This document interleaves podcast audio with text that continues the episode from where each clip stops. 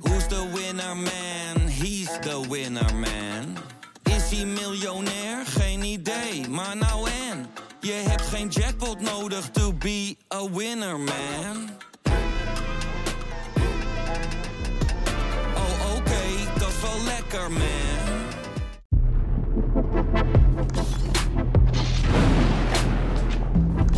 Zo, eindelijk je zit, Pieter. Goedemorgen. Ik zit. En dat was niet makkelijk. Nee, welkom. Stoel was de lucht ingekomen. Ja. Door de schietstoel.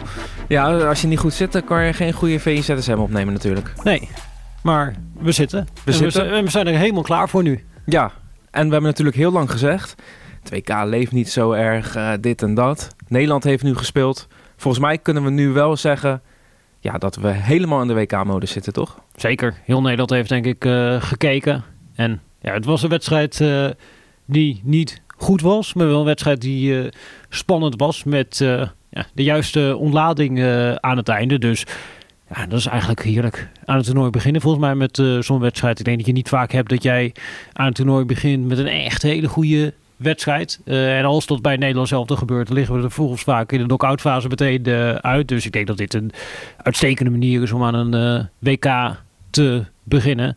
En... je kunt hier wel weer vanuit stappen gaan maken. Ik denk dat het een prima basis is om vanuit te beginnen. Ja, want als je 2-0 wint, de eerste wedstrijd van Senegal, natuurlijk een perfect resultaat.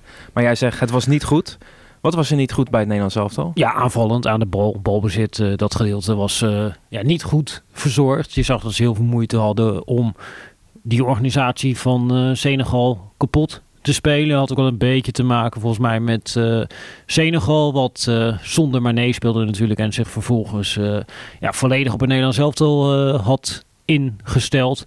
Spelen normaal gesproken vaak met 1 controleur, speelde nu eigenlijk met 2 controleurs naast elkaar, zodat Idrissa Gueye ervoor dat hij heel veel loopjes kon maken. En je zag dat Gakpo, die was eigenlijk volledig geïsoleerd als nummer 10 tegen 2 directe tegenstanders. En ja, de centrale verdedigers van Nederland zelf, die hadden eigenlijk heel veel tijd, heel veel ruimte om de opbouw vorm te geven.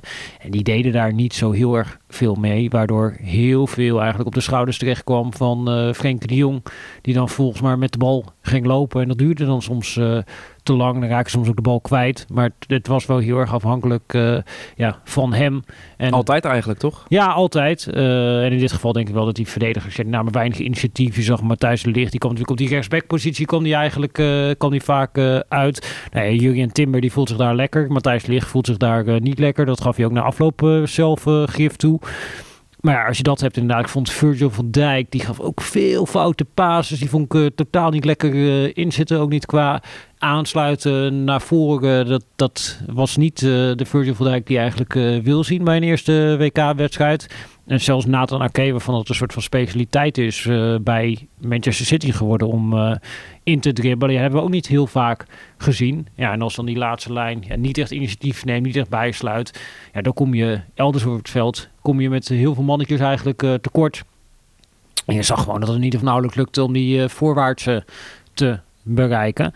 Alleen tegelijkertijd was ook wel een wedstrijd waarin in het verdedigende gedeelte, ja, daar kon je eigenlijk niet veel op aanmerken. Senegal had soms de bal, maar eigenlijk altijd de spelers die je aan de bal wil hebben op ongevaarlijke posities. En wat schoten uit de tweede lijn, maar in de beste kansen waren denk ik nog na slordig balverlies van Nederland in de opbouw dat ze er een keer met de counter uitkwamen. Maar daar kwam eigenlijk niks van terecht. Je zag dat het hielp met Matthijs de Ligt erbij voor die speelhervattingen. Dus in dat opzicht pakte die keuze wel goed uit. Maar eigenlijk verdedigd geen moment in de problemen geweest. En ik heb ook geen moment het idee gehad van dat Nederland die wedstrijd niet ging winnen. Ik zat het verhaal dat de afgelopen ook zei. Ja, het was zo'n wedstrijd waarin het niet echt loopt, maar waarin je niks weggeeft en dat je weet, oké, we hebben de kwaliteit op het veld staan. Ja, om dan een keer uiteindelijk toch zo'n doelpunt te maken. Nou, dat was in dit geval Frenkie de Jong met een fantastische paas en Cody Gakpo met een hele goede loopactie. En je maakt dan toch dat doelpunt. En daarna speel je een gewonnen wedstrijd tegen dit Senegal. Dus ja, verdedigend uitstekend, aanvallend, nog veel te verbeteren. En ik denk, beter dit dan dat je andersom moet concluderen in die openingswedstrijd. Je kunt bijvoorbeeld, daar hadden we het net over, van goed aan het toernooi beginnen. Je hebt die wedstrijd tegen Italië een keer gehad. Dat Nederland, EK 2008. EK 2008, dat Nederland die wedstrijd met 3-0 won. Als je die wedstrijd gaat terugkijken. Nou, gigantisch veel reddingen van Edwin van der Sar. Die eigenlijk allerlei doelpunten daar voorkwam. En ja, aanvallend wel. Heel veel gecreëerd in die wedstrijd. En eigenlijk was het hetzelfde voor die wedstrijd tegen Frankrijk. Dat zijn ook typisch van die wedstrijden. Als je die met de bril van nu zou bekijken, met expected goals en zo, dan denk je, hoe is het tevreden zijn mogelijk dat we daar met 4-1 en met 3-0 hebben gewonnen. Maar dan zie je ook dat, zeg maar, ja, dat fundament van zelf veel scoren, maar achterin kwetsbaar, dat dat in een toernooi, dat het een hele wankele balans is. Terwijl als jij op de 0 kan spelen, ja, dat is eigenlijk, als je de laatste 6 WK-winnaars met elkaar gaat vergelijken, is er 1 overeenkomst. Ze konden allemaal in die knock-out fase op een gegeven moment op de 0 spelen. En als je dat vermogen hebt, dan kun je een WK winnen. En dat is gewoon het allerbelangrijkste. En dat het er dan aan de bal soms wat minder uitziet, ja, maakt eigenlijk niks uit. Nee, en dan komen we ook gelijk uit bij het meest gelezen artikel op VI Pro. Waarom Nederland weinig creëerde tegen Senegal. God, dat is lekker toch, hè? Dat je hier dat zit en lekker, dat je gewoon het meest gelezen stuk hebt op VI Pro. Dan ga je toch meer overeind en denk je, man, mijn dag is helemaal gemaakt. Ja, maar dat heb jij wel vaker, Piet. Toch? Hoe bedoel je? Nou, ja, je hebt toch vaak het meest gelezen artikel op VPRO? Ja, het gebeurt soms, wel eens. Maar ik zit hier ook vaak genoeg dat ik er niet zelf ben. Dat is ook helemaal prima. Ja, tuurlijk. We zitten in een prestatiecultuur, je moet leveren. Het is gewoon belangrijk dat we moeten leveren. Doen het met z'n allen, ook bij VI toch? We doen het met z'n allen, precies. Het is teamsport. Nee, ja, dat, en heeft dit ook met Memphis te maken, de afwezigheid van Memphis? Ja, tuurlijk. Ja, wat Van Gaal ook terecht zei op de persconferentie voor de wedstrijd. Van, ja, Memphis is onze topscorer en Memphis is onze assistkoning. Dus als die er niet bij is, dan scheelt dat enorm. Ik zag de FIFA heeft op de site allerlei nieuwe statistieken. Dus dat is helemaal hip. En er zitten best wel wat interessante dingen bij. Een van de dingen, dat zie je natuurlijk ook in het scherm bij de televisieuitzendingen voorbij komen. Dat balbezit is nu op een andere manier opgedeeld. Ja. Dus je hebt balbezit voor Senegal, balbezit voor Nederland. En in contest. Ja, in contest inderdaad. Dat vind ik eigenlijk wel een goede toevoeging. Maar die hebben nog wel... Leg uit, hoe zit dat precies? Nou, dat heeft ze eigenlijk, zeg maar... Ja, of jij hebt de bal, of de tegenstander hebt. Maar je hebt natuurlijk ook heel veel situaties waar... Ja, bijvoorbeeld dat doelpunt wat Nederland maakt, tweede doelpunt. Nou, dat is denk ik een typisch voorbeeld. Noppert speelt die bal. Je gaat in de richting van Koopmeiners. Je gaat daarin duel. Nou, die bal blijft een beetje in het luchtledigen. En dan uiteindelijk pikt Memphis hem daarop. Maar tot het moment dat Memphis hem oppikt, vanaf het moment dat Noppert die bal speelt, ja, heb je natuurlijk een situatie. Ja, vroeger werd dan gekwalificeerd van of Nederland heeft de bal of Senegal heeft de bal. Maar het is natuurlijk eigenlijk zo dat geen van beide teams heeft die bal. En helemaal in zo'n wedstrijd als dit, waar het best wel veel van dat soort fysieke duels is. Bal die eruit valt. Ja, kun je soms ook niet zeggen van wie heeft nou eigenlijk het balbezit. Je kunt zeggen wie heeft als laatste de bal geraakt. Maar eigenlijk is dat iets anders dan echt balbezit hebben. Dus ik vind dat wel een nuttige toevoeging. Hoe deed ze dat voorheen dan? Deed ze dan gewoon door de helft en... En op die manier oplossen? Nee, dat was het vaak gebaseerd op het team wat als laatste bal geraakt had. Dus dan had Nederland de bal met Noppert. Dan raakte Nederland de bal kwijt. Omdat Koopmeiners had hij wel officieel verlies. En dan veroverde Nederland de bal daarna weer. Dus dan werd het iedere keer een soort van... opgesplitst in stukjes. En het is ook nog afhankelijk van dataleverancier hoe balbezit wordt gerekend. Zeg maar die percentages. Dus sommige partijen die kijken eigenlijk naar het totaal aantal balcontacten. En die delen dat dan vervolgens op. Maar je hebt ook partijen die kijken naar de tijd dat een partij aan de bal is. Dus dat maakt ook alweer verschil van welke percentages je uiteindelijk uitkomt. Maar naar welke statistiek ik eigenlijk aan toewerken was, dat je kunt zien...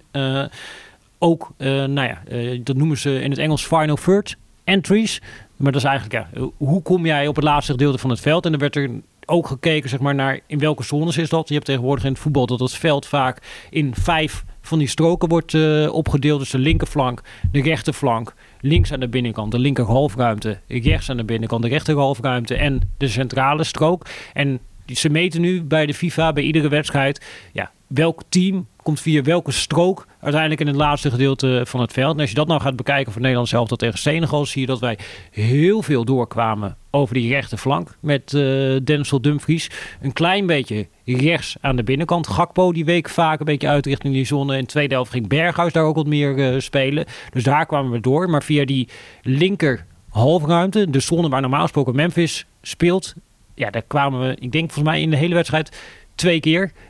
Dus eigenlijk praktisch niet. En ook die linkerflank niet zo heel veel. Dus je zag eigenlijk dat die hele linkerkant van de Nederland zelf, dat het eigenlijk een beetje verlamd was. En dat we daar niet of nauwelijks in staat waren om vanuit daar ja, er doorheen te voetballen en tot kansen te komen. En ik denk dat dat heel goed illustreert wat de afwezigheid van Memphis doet. Want normaal gesproken is dat juist de zone met Memphis die daar uitzakt. Ja, waar via het Nederlands elftal tot kansen komt. En nu kwamen we daar totaal niet doorheen. En ik denk ook Steven Bergwijn, als je daar bijvoorbeeld over praat. Ja, volgens mij die heb je niet of nauwelijks gezien. Die is op een gegeven moment gewisseld. En dat je denkt, oh ja, die deed ook mee, Bergwijn. Dus ja, daar kwamen we er gewoon niet doorheen over die linkerflank. En als Memphis er straks weer bij is, ja, dan gaat het natuurlijk een slok op een borrel schelen.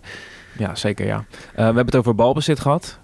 De meest besproken international van Oranje is misschien wel Andries Noppert geweest, de keeper. Hoe heb je naar zijn optreden gekeken, maar dan in balbezit? Ja, eerste helft foutloos. Toen kwamen we als de paas. Geen bal gehad, volgens mij, hè? Ja, bijna niet inderdaad. Tweede helft moest je ook af en toe ingrijpen. Nou, dat deed hij prima. Vooraf ging het er met Van Gaal over van waarom stel je hem op? Ja, omdat hij ballen tegenhoudt. Ja, kan hij dan ook een beetje voetballen? Nou, beter dan ik gedacht had. Ja. Dus ik weet ook niet hoe laag de verwachtingen lagen. Maar je zag wel dat in die zin kan het misschien nog wel soms denk ik een voordeel zijn dat je een keeper hebt van een wat kleinere club als Heerenveen. Bijvoorbeeld bij die bal waar dan Nederland uiteindelijk de 2-0 uitmaakt. Hij heeft wel een lekkere lange trap die ook echt ver kan komen. Ja. En die hoeft dan niet eens altijd 100% accuraat te zijn. Maar als je wel een end weg kan komen, dan kan er toch ook een counter nog opzetten. Of nee, het is dan eigenlijk niet een counter, maar meer die sla je over eigenlijk. Ja, een directe aanval. Ja. Gewoon meteen lange bal. En om geen onnodige risico's daarin. En legde, als het echt onder druk stond, legde hij hem gewoon ver weg. En anders speelde hij hem gewoon bij een verdediger in de voeten. Dus daar niets op aan te merken. Die ballen die er kwamen, die heeft hij tegengehouden. Zoals Van Gaal het al aankondigde. Ja, echt een prima optreden. En ik denk dat heel Europa zich afvraagt van waar komt deze man ineens vandaan? Heel Nederland ook, denk ik. Ja, dat klopt. Ja, dit is een heel leuk verhaal. En hij heeft het wel in ieder geval bewezen dat hij daadwerkelijk goed kan keepen. Dus, Maar het antwoord van Van Gaal is natuurlijk simpel. Hè? Waarom keept Noppert? Ja, hij houdt ballen tegen. Ja. Maar wat zit er nou nog meer achter? Ik heb dat eigenlijk nog nergens gehoord. Waarom kiest hij nou echt voor Noppert? Ja, daar is ook weinig uitleg natuurlijk inderdaad over gekomen. Het enige uitleg die we hebben gehad. Op 3 momenten hebben we uitleg gehad. De eerste keer was, waarom zit Noppert erbij? Toen hij de eerste keer erbij werd. Toen werd gezegd, omdat hij ballen tegenhoudt. Toen werd op een gegeven moment, ging het over die keepersdiscussie. Toen Cillessen niet mee was, toen Flekken niet mee was. Toen zei hij, Noppert is de enige in vorm. En voor de wedstrijd werd het hem nog een keer dus gevraagd. En toen kwam hij weer, omdat hij ballen tegenhoudt. Dus ja, het dan ook zo simpel? Ja, misschien is het inderdaad wel gewoon zo simpel. Dat is natuurlijk feitelijk is dat waar. Dat Noppert, als je gewoon al die keepers statistisch tegenover elkaar afzet, dat hij van de Nederlandse elftalkeepers dit seizoen de meeste ballen heeft tegen gehouden. Of in ieder geval statistisch gezien de meeste doelpunten voorkomen heeft. Als je een beetje de kwaliteit van die ballen tussen de palen meeweegt. Dus onze collega Bart Vrouw zat bij de NOS. Die liet die statistiek ook weer even zien. Mm-hmm. Dan is hij in dat opzicht de beste. En blijkbaar met inderdaad dat gedeelte meevoetballen werd Van Gaal ook naar gevraagd. Nou, en daarvan geeft hij dus blijkbaar aan van dat acht ik van ondergeschikt belang. Maar het valt me in ieder geval mee dat hij in ieder geval iets met zijn voeten kwam. Daar kwam eigenlijk de uitleg om neer. Dus hij heeft vooral denk ik gekeken naar wie kan zoveel mogelijk ballen eruit houden. En tegen Senegal pakte dat denk ik goed uit met Noppert. Alleen ik hoorde ook wel van de mensen die in het stadion waren dat in de warming-up dat hij een bloednerveuze indruk maakte, dat hij alle ballen losliet en dat mensen op de tribune toen dachten, dat moet het worden straks in die wedstrijd. Maar in de wedstrijd heeft hij gewoon goed gepresteerd. Maar dat als dat elke wedstrijd zo gaat, dan prima toch? Dat klopt, maar dat laat misschien wel zien waar het veel over gegaan is van toernooi. Ervaring, überhaupt ervaring in internationale competities en het gebrek daaraan bij Noppert, dat toch een invloed kan hebben. Want als hij inderdaad een soort van zenuwachtig oogt in de warming-up voor die eerste wedstrijd tegen Senegal. Ja, je gaat straks een keer een kwartfinale spelen, een halffinale spelen. Misschien kan je wel een WK-finale spelen. Mm-hmm. Of hij schudt die zenuw af, of dat blijft een ding. En als dat een ding blijft, is dat natuurlijk niet ideaal. Dus of die bal in de warming-up werden gewoon heel goed ingeschoten. Dat kan ook, hè? Ja, dat kan ook. Maar de lezing die ik hoorde van de mannen daar ter plekke was dat het... Die hadden inderdaad weinig van... Ja, een paar ketsetjes zaten erbij. Maar goed, ja, beter dat je ze maakte in de warming-up dan in de wedstrijd zelf. Want in de wedstrijd zelf niks om Noppert aan te merken. Ja, hij heeft het gewoon heel goed gedaan. Ja. En dan moet je misschien ook... er is natuurlijk veel kritiek geweest op het hele keepercircus, et cetera. Maar dan moet je misschien nu ook gewoon durven zeggen van... Nou ja, credits voor de staf. Blijkbaar hebben ze toch iets goed gezien wat de rest van Nederland niet gezien heeft. En waar ik me ook wel een beetje soms aan gestoord heb, is dan wordt er een soort van theorie opgehangen van ja, Louis van Gaal doet dat omdat hij eigenwijs wil zijn, et cetera, et cetera. En ik kan er met mijn... Dus bijna een soort van complotachtige theorie. Ik kom er met mijn hoofd niet bij dat mensen dat gewoon daadwerkelijk roepen. Want we praten hier over een 71-jarige bondscoach die alles in zijn leven bereikt heeft. Alles gewonnen heeft wat er te winnen valt in het clubvoetbal. Die doet dit om zijn land nog te... Ja, Louis van Gaal, die is maar met één reden in Qatar. Dat is omdat hij wereldkampioen wil worden. En dan heeft hij de kroon op zijn loopbaan. Ja, denken die mensen nou echt dat hij... omdat hij even leuk wil overkomen... dat hij een keeper gaat opstellen waarvan hij denkt... dat hij er niet de meeste kans mee heeft om te winnen? Nee, hij is er blijkbaar heilig van overtuigd... dat Noppert de keeper is... waarmee hij de grootste kans heeft om wereldkampioen... te worden. Nou ja, en we hebben het gezien tegen Senegal. Dus misschien nog niet eens zo gek als dat we met z'n allen gedacht hebben. Dus, Wat mij dan weer stoorde is eigenlijk dat iedereen deed alsof Noppert helemaal niet kan keepen. Dat is natuurlijk ook gewoon grote onzin. Hij heeft heel lang niet gekiept, maar toen hij erin kwam heeft hij en bij Go Ahead en bij Heerenveen heel goed gekiept. En ik had net inderdaad over die statistieken van alle keepers die op dit WK zijn. Als je gaat kijken naar goals voorkomen, wat de beste indicator is om keepers te beoordelen. Dan ziet op de één na beste keeper op dit WK. Statistisch gezien is het een topkeeper. En nu moet hij laten zien op het hoogste podium dat hij het ook kan. Want ballen tegenhouden bij Heerenveen is misschien wat anders dan in het Nederlands elftal. Maar laten zien dat hij het ook kan in het Nederlands elftal. Ja, dat is... zeker als lijnkeeper is hij niet slecht. En dat heeft hij ook gewoon weer laten zien tegen Senegal. Dus die keuze pakt tot nu toe ontzettend goed uit. De grote vraag is eigenlijk, Pieter, wanneer moet Heerenveen Noppert gaan verkopen? Nu of na het WK? Ja, je zou bijna inderdaad zeggen... na het WK kun je wel de hoofdprijs voor deze... Ja, maar als hij nog een ketsertje maakt, dan... En nu is hij gewoon eerste keeper van Oranje. Denk je dat er nu al meteen faxen binnenkomen in Friesland van we willen die Noppert hebben? Ja. Ja, dat zou kunnen. Nou ja, als je op een gegeven moment... 8 miljoen inpakken, wegwezen. Nou, 8 miljoen in één wedstrijd. Is hij 20 miljoen waard, dus nog een paar van die wedstrijden keepen. Maar even serieus, wat zou Heerenveen kunnen vragen voor Noppert? Ja, ik heb geen idee. En die markt is natuurlijk net gek. Dus... Want dit is het hoogste niveau? Ja. Zeggen ze? Ja, ik heb werkelijk... Wat zou... Nou ja, laten we zeggen biedingen beginnen vanaf 20 miljoen. En dan laten we het een beetje tegen elkaar opbieden, toch? Ja, Heerenveen is denk ik heel blij. Zullen wij naar het meest gelezen bericht op vi.nl gaan? En dat is goed. Hoe de internationale pers reageert op de triomf van Oranje. We staan er goed op in het buitenland. Zeker, ja. En dan merk je ook wel dat die op een andere manier naar zo'n overwinning kijken dan Nederland er zelf naar kijkt. Dus wij kijken vaak natuurlijk ook met een blik, het was in balbezit wel pover en we hebben niet zoveel gecreëerd. En ik heb zelf ook zo'n stuk geschreven, dus ik kan daar ook niks over zeggen. Alleen, de buitenland kijkt er meer naar van, Nederland speelt tegen de kampioen van Afrika. Die winnen met 2-0. Dus een team wat weinig weggeeft en wat gewoon in staat is om wedstrijden eruit te slepen. En dan komt Memphis Depay nog terug. Dus die kijken er een beetje naartoe met een... heel erg halfvol glas. Ieder land ligt dan ook weer zijn eigen speler uit als een soort van uitblinker. Ja, want de Italiaanse pers vroeg zich af, wie weet waarom Koopmeiners op de bank begon. Ja, dat is ook een interessante invalshoek inderdaad. Ja. Wie weet waarom Koopmeiners op de bank begon. Ja, ik denk dat er best wel wat... Klopt hij op de deur?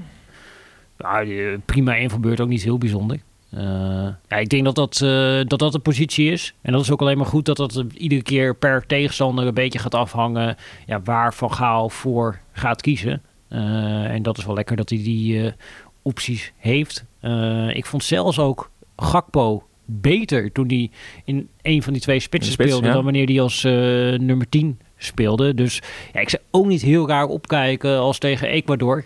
Als hij dan op een gegeven moment Van Gaal de keuze gaat maken om Berghuis bijvoorbeeld weer naar 10 te halen. Dan zet je Gakpo naast Memphis. En dan met Koopmeiners naast Frenkie de Jong. Dat je dan misschien ook wel een ander soort organisatie neerzet die best wel logisch zou zijn misschien tegen Ecuador en de kwaliteiten die Ecuador heeft. Ja, want de Engelse pers noemde dat het Ruud van Nistelrooy-instinct bij Gakpo. Ja, dat is goed, hè? Ja, die, mooi gevonden. Ja, die krijgt ook meteen de credits. Het was natuurlijk ook een kopbal die hij maakt. Ik zag dat hij net zoveel nu al met zijn hoofd gescoord heeft voor het Nederlands elftal als bij PSV. Ja. 1. Hij scoort nooit met het hoofd. Nee, dus ja. Maar dat is toch wel... Het is wel een kwaliteit van die Gakpo, want ook...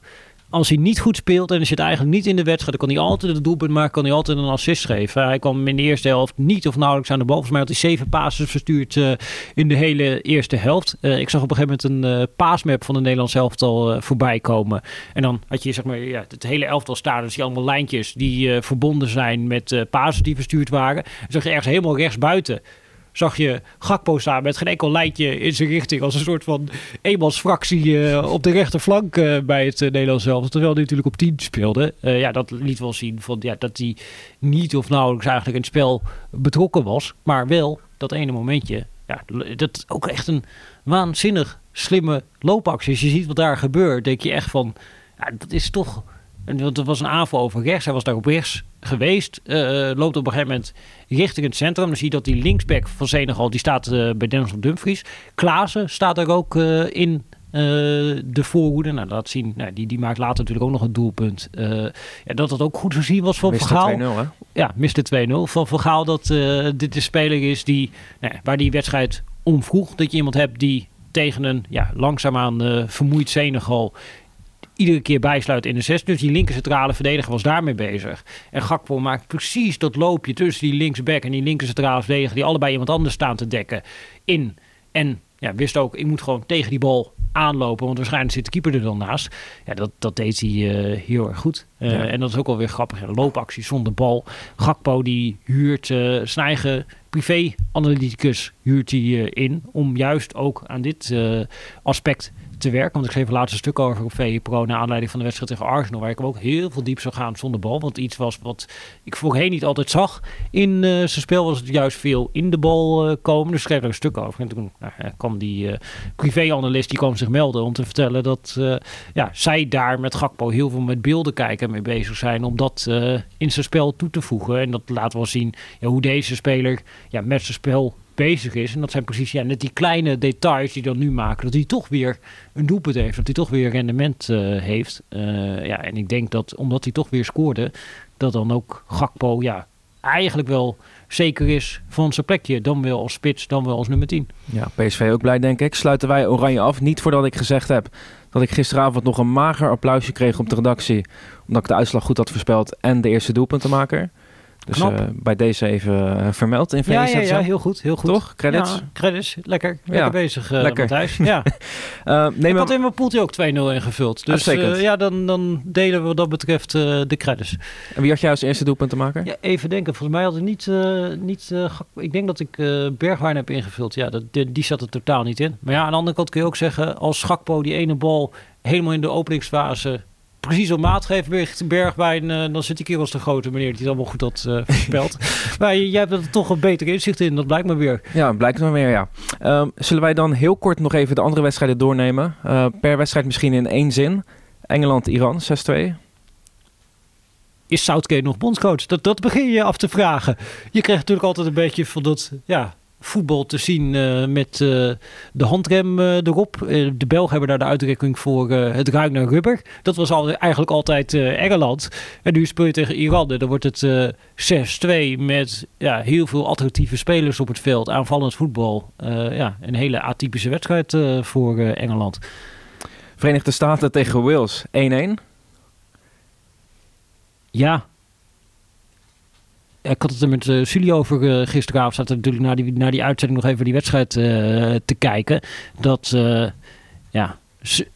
het is eigenlijk te leuk wat Amerika wil doen. Er is heel veel enthousiasme. Ze willen allemaal naar voren. Maar ze missen precies een beetje dat killersinstinct om zo'n wedstrijd af te maken. Het is eigenlijk te Nederlands wat de Verenigde Staten probeert te doen. Mooi.